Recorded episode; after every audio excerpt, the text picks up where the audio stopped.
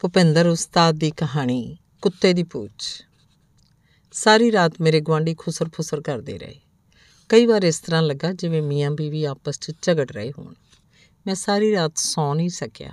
ਇਹੋ ਸੋਚਦਾ ਰਿਹਾ ਵੀ ਇਹ ਬੋਲ ਬੁਲਾਰਾ ਕਿਸ ਗੱਲ ਦਾ ਹੈ? ਕਿ ਟੀਵੀ ਉੱਤੇ ਕੋਈ ਨਾਟਕ ਚੱਲ ਰਿਹਾ ਜਾਂ ਗੁਆਂਢੀ ਮੀਆਂ ਬੀਵੀ ਹੀ ਝਗੜ ਰਹੇ ਹੈ? ਵਲੈਤ ਦੇ ਮਕਾਨ ਸਿੰਗਲ ਇੱਟ ਦੀਆਂ ਦੋ ਕੰਧਾਂ ਨਾਲ ਬਣਦੇ ਹੈ। ਬਾਹਰਲੀਆਂ ਦੋਹਾਂ ਕੰਧਾਂ ਦੇ ਵਿਚਾਲੇ ਥਰਮੋਕੋਲ ਜਾਂ ਹੀਟ ਪ੍ਰੂਫ ਸ਼ੀਟ ਭਰੀ ਜਾਂਦੀ ਹੈ, ਤਾਂ ਕਿ ਬਾਹਰਲੀ ਗਰਮੀ ਸਰਦੀ ਅੰਦਰ ਨਾ ਆ ਸਕੇ ਤੇ ਅੰਦਰਲੀ ਗਰਮੀ ਸਰਦੀ ਬਾਹਰ ਨਾ ਜਾ ਸਕੇ। ਪਰ ਇਹ ਚੀਜ਼ ਆਵਾਜ਼ ਨੂੰ ਨਹੀਂ ਰੋਕਦੀ। ਜਿਸ ਕਮਰੇ 'ਚ ਮੈਂ ਰਹਿੰਦਾ ਸੀ, ਉਹ ਸਿਰੇ ਵਾਲਾ ਕਮਰਾ ਸੀ। ਗੁਆਂਢੀਆਂ ਨਾਲ ਕੰਧੀ ਕੰਧ ਸਾਂਝੀ ਸੀ ਤੇ ਦੋਹਾਂ ਦੀਆਂ ਖਿੜਕੀਆਂ ਵੀ ਨਾਲੋਂ ਨਾਲ ਸਨ। ਸ਼ਾਇਦ ਇਸ ਕਰਕੇ ਉਧਰੋਂ ਆਵਾਜ਼ ਆ ਰਹੀ ਸੀ, ਪਰ ਗੱਲ ਬਹੁਤੀ ਸਾਫ਼ ਨਹੀਂ ਸੀ ਸੁਣ ਰਹੀ। ਮੈਂ ਬਹੁਤ ਚਿਰ ਗੱਲ ਸਮਝਣ ਦੀ ਕੋਸ਼ਿਸ਼ ਕਰਦਾ ਰਿਹਾ ਕੋਈ ਕੋਈ ਗੱਲ ਹੀ ਸਮਝ ਪੈਂਦੀ ਸੀ। ਪਤਾ ਨਹੀਂ ਮੈਨੂੰ ਕਿਸ ਵੇਲੇ ਨੀਂਦ ਆ ਗਈ। ਜਦੋਂ ਮੈਂ ਸੁੱਤਾ ਉੱਠਿਆ ਤਾਂ 10 ਵਜ ਗਏ ਸਨ। ਉਹੀ ਰਾਤ ਵਾਲੀ ਬੋਲਚਾਲ ਮੇਰੇ ਦਿਮਾਗ 'ਚ ਘੁੰਮਣ ਲੱਗ ਪਈ। ਵੈਸੇ ਤਾਂ ਇਹ ਤੂੰ ਤੂੰ ਮੈਂ ਮੈਂ ਜਦੋਂ ਦਾ ਮੈਂ ਇਸ ਕਮਰੇ 'ਚ ਆਇਆ ਉਦੋਂ ਦਾ ਹੀ ਸੁਣਦਾ।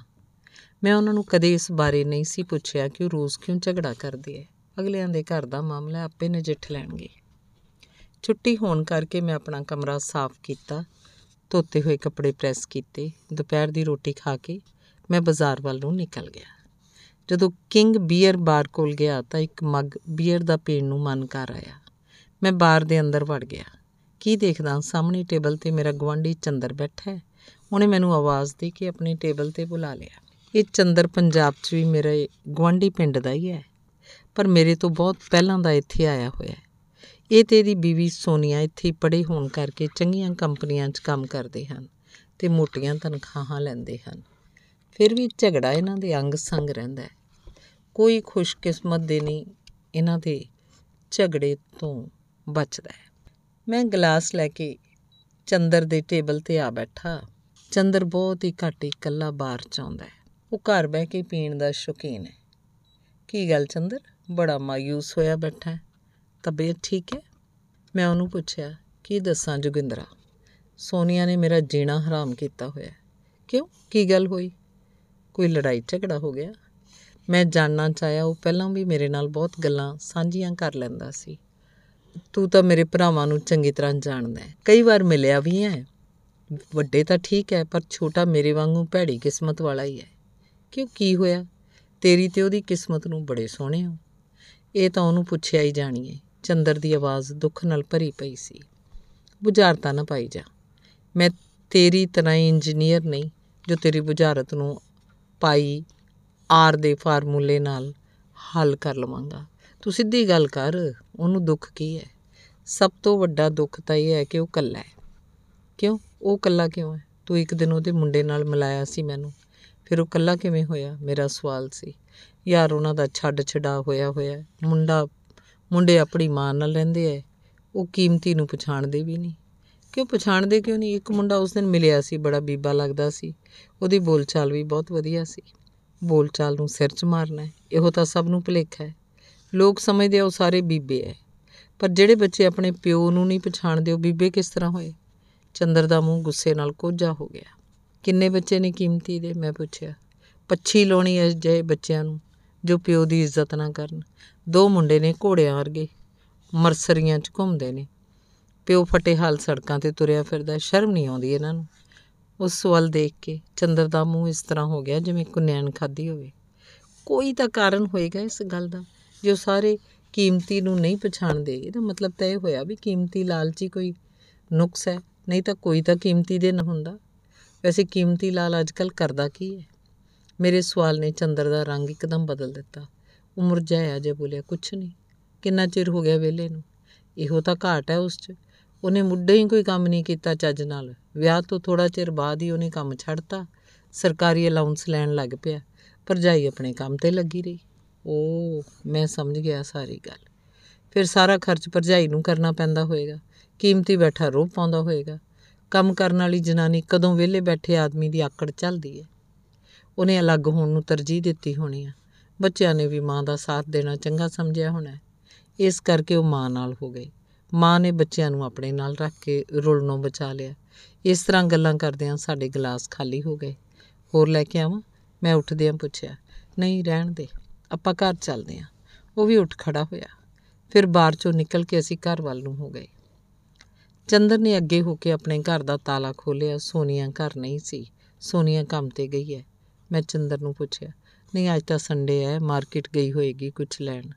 ਚੰਦਰ ਨੇ ਅੰਦਾਜ਼ੇ ਨਾਲ ਦੱਸਿਆ, ਰਾਤੀ ਤੁਸੀਂ ਕੋਈ ਡਰਾਮਾ ਦੇਖ ਰਹੇ ਸੀ? ਮੈਂ ਰਾਤ ਬਾਰੇ ਜਾਣਨਾ ਚਾਹਿਆ।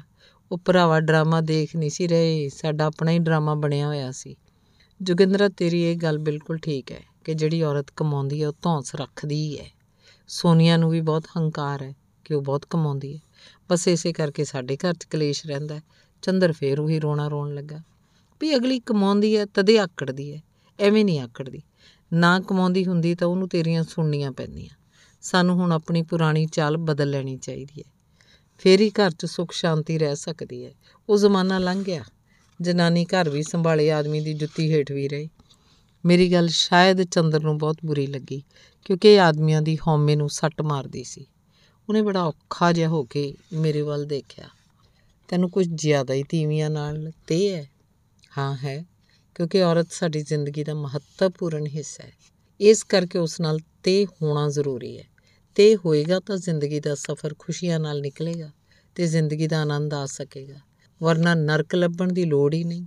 ਇੱਥੇ ਤਾਂ ਸਾਰੀਆਂ ਔਰਤਾਂ ਹੀ ਕਮਾਉਂਦੀਆਂ ਸ਼ਾਇਦ ਇਸੇ ਕਰਕੇ ਇੱਥੇ ਤਲਾਕ ਬਹੁਤੇ ਹੁੰਦੇ ਆ ਕਿਉਂਕਿ ਆਦਮੀ ਦੇ ਦਿਮਾਗ 'ਚੋਂ ਇਹ ਗੱਲ ਸੌਖੀ ਨਹੀਂ ਨਿਕਲ ਸਕਦੀ ਕਿ ਔਰਤ ਹੁਣ ਸਾਡੀ ਚਾਰਦੀਵਾਰੀ 'ਚ ਕੈਦ ਨਹੀਂ ਹੈ। ਹੁਣ ਤਾਂ ਪੂਰੀ ਦੁਨੀਆ ਤੇ ਅਸਮਾਨ ਉਸ ਲਈ ਖੁੱਲੇ ਪਏ ਆ ਉਹ ਹੁਣ ਗੱਡੀ ਦੇ ਬਰਾਬਰ ਪਹੀਆਂ ਦਾ ਕੰਮ ਕਰਦੀ ਹੈ। ਜੋਗਿੰਦਰਾ, ਸ਼ਾਇਦ ਤੇਰੀ ਗੱਲ ਵੀ ਠੀਕ ਹੈ। ਚੰਦਰ ਨੇ ਮੇਰੇ ਵੱਲ ਦੇਖਦਿਆਂ ਕਿਹਾ, ਸ਼ਾਇਦ ਉਹਨੂੰ ਮੇਰੀ ਗੱਲ ਦੀ ਸਮਝ ਪੈ ਗਈ ਸੀ। ਗੱਲਾਂ ਕਰਦਿਆਂ ਕਰਦਿਆਂ ਚੰਦਰ ਨੇ ਦੋ ਤਿੰਨ ਗਲਾਸ ਤੇ ਖਾਣ ਪੀਣ ਦਾ ਸਮਾਨ ਮੇਰੇ ਅੱਗੇ ਪਈ ਟੇਬਲ ਤੇ ਰੱਖਤਾ। ਫਿਰ ਉਹ ਮੇਰੇ ਨਾਲ ਸੋਫੇ ਤੇ ਹੀ ਬਹਿ ਗਿਆ। ਬਾਹਰਲਾ ਦਰਵਾਜ਼ਾ ਖੁੱਲਦੇ ਦੀ ਆਵਾਜ਼ ਆਈ। ਚੰਦਰ ਨੇ ਬਿਨਾਂ ਉਧਰ ਧਿਆਨ ਦਿੱਤੇ ਦੋ ਗਲਾਸ ਬਣਾ ਲਏ। ਨਮਸਤੇ ਜੋਗਿੰਦਰ ਜੀ, ਸੋਨੀਆ ਨੇ ਬੁਝੇ ਮਨ ਨਾਲ ਮੈਨੂੰ ਨਮਸਤੇ ਕੀਤੀ।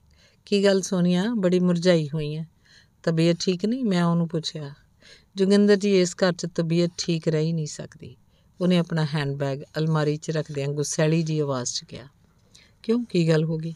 ਇਸ ਘਰ ਨੂੰ ਬੜਾ ਸੋਹਣਾ ਹੈ ਬੜੇ ਚਾਅ ਨਾਲ ਤੁਸੀਂ ਇਹਨੂੰ ਬਣਵਾਇਆ ਹੈ ਦੋ, ਤੁਸੀਂ ਜੀਓ, ਪਿਆਰ ਨਾਲ ਰਹੋ ਮौज ਕਰੋ। ਮੈਂ ਦੋਹਾਂ ਨੂੰ ਸਮਝਾਉਣਾ ਚਾਹਿਆ। ਜੋਗਿੰਦਰ ਜੀ, ਪਿਆਰ ਨਾਲ ਕੀ ਰਹਿਣਾ? ਆਪ ਤਾਂ ਇਹਨੇ ਭਰਾ ਵੱਲ ਦੇਖ ਕੇ ਚੰਗਾ ਭਲਾ ਕੰਮ ਛੱਡਤਾ। ਹੁਣ ਮੈਂ ਇਹਨੂੰ ਕੰਮ ਕਰਦੀ ਚੰਗੀ ਨਹੀਂ ਲੱਗਦੀ। ਇਹ ਮੈਨੂੰ ਕਹਿੰਦਾ, ਮੈਂ ਵੀ ਕੰਮ ਛੱਡ ਦਿਆਂ। ਮੈਨੂੰ ਪਤਾ ਜੇ ਮੈਂ ਘਰ ਬਹਿ ਗਈ ਤਾਂ ਮੈਂ ਤੁਰਨੋਂ ਫਿਰਨੋਂ ਵੀ ਰਹਿ ਜਾਣਾ। ਹੁਣ ਜਿਹੜੀ ਰੋਟੀ ਪੱਕਦੀ ਹੈ ਉਹ ਵੀ ਪਕਾਉਣੀ ਮੈਨੂੰ ਭਾਰੀ ਹੋ ਜਾਣੀ ਹੈ ਇਹਦੇ ਨਿਆਣਿਆਂ ਦੀ ਖਾਤਰ ਮੇਰੇ ਇੰਨੇ ਆਪਰੇਸ਼ਨ ਹੋ ਚੁੱਕੇ ਹੈ ਕਿ ਮੈਂ ਇੱਕ ਫਰਲਾਂਗ ਤੁਰ ਕੇ ਹਫ ਜਾਂਦੀ ਹਾਂ 10 ਮਿੰਟ ਇੱਕ ਥਾਂ ਖੜੀ ਨਹੀਂ ਹੋ ਸਕਦੀ, ਥੱਕ ਜਾਂਦੀ ਹਾਂ ਉਹ ਦੇਖੋ, ਰਸੋਈ 'ਚ ਕੁਰਸੀ ਰੱਖੀ ਹੋਈ ਹੈ 10 ਮਿੰਟ ਖਲੋਨੀ ਆ ਬੈਠ ਜਾਂਦੀ ਹਾਂ ਉੱਤੋਂ ਇਹਦੇ ਤਾਨੇ ਸੁਣ ਸੁਣ ਕੇ ਮੇਰਾ ਸਰੀਰ ਵਿੰਨ ਹੋਈ ਜਾਂਦਾ ਹੈ। ਮੈਂ ਫਿਰਦੀ ਤੁਰਦੀ ਇਹਨੂੰ ਚੰਗੀ ਨਹੀਂ ਲੱਗਦੀ। ਸੋਨੀਆ ਨੇ ਆਪਣੇ ਮਨ ਦੀ ਢੀਸ ਕੱਢੀ। ਇਹ ਮੈਨੂੰ ਕਹਿੰਦੀ ਹੈ, ਮੈਂ ਹਸਪਤਾਲ ਜਾ ਕੇ ਆਪਣਾ ਟੈਸਟ ਕਰਾਵਾਂ। ਮੈਂ ਬੜਾ ਸੋਹਣਾ, ਮੈਨੂੰ ਕੀ ਗੋਲੀ ਵੱਜੀ ਹੈ ਜੋ ਮੈਂ ਟੈਸਟ ਕਰਾਉਂਦਾ ਫਿਰਾਂ। ਚੰਦਰ ਨੇ ਜਿਵੇਂ ਸੋਨੀਆ ਦੀ ਗੱਲ ਤੋਂ ਹੱਦ ਤੱਕ ਮਹਿਸੂਸ ਕੀਤੀ। ਕਮਜ਼ੋਰੀ ਤਾਂ ਮੇਰੇ 'ਚ ਵੀ ਕੋਈ ਨਹੀਂ, ਇਹ ਤਾਂ ਰੱਬ ਹੀ ਜਾਣਦਾ ਵੀ ਸਾਡੇ ਬੱਚਾ ਕਿਉਂ ਨਹੀਂ ਹੋ ਰਿਹਾ। ਇਹਨੂੰ ਜੇ ਹੋਰ ਕੋਈ ਗੱਲ ਨਾ ਲੱਭੂ ਤਾਂ ਇਹ ਨਿਆਣਿਆਂ ਦਾ ਰੋਣਾ ਰੋਣ ਲੱਗ ਪੂ ਵੀ ਇੱਥੇ ਨਿਆਣਾ ਕੋਈ ਨਹੀਂ।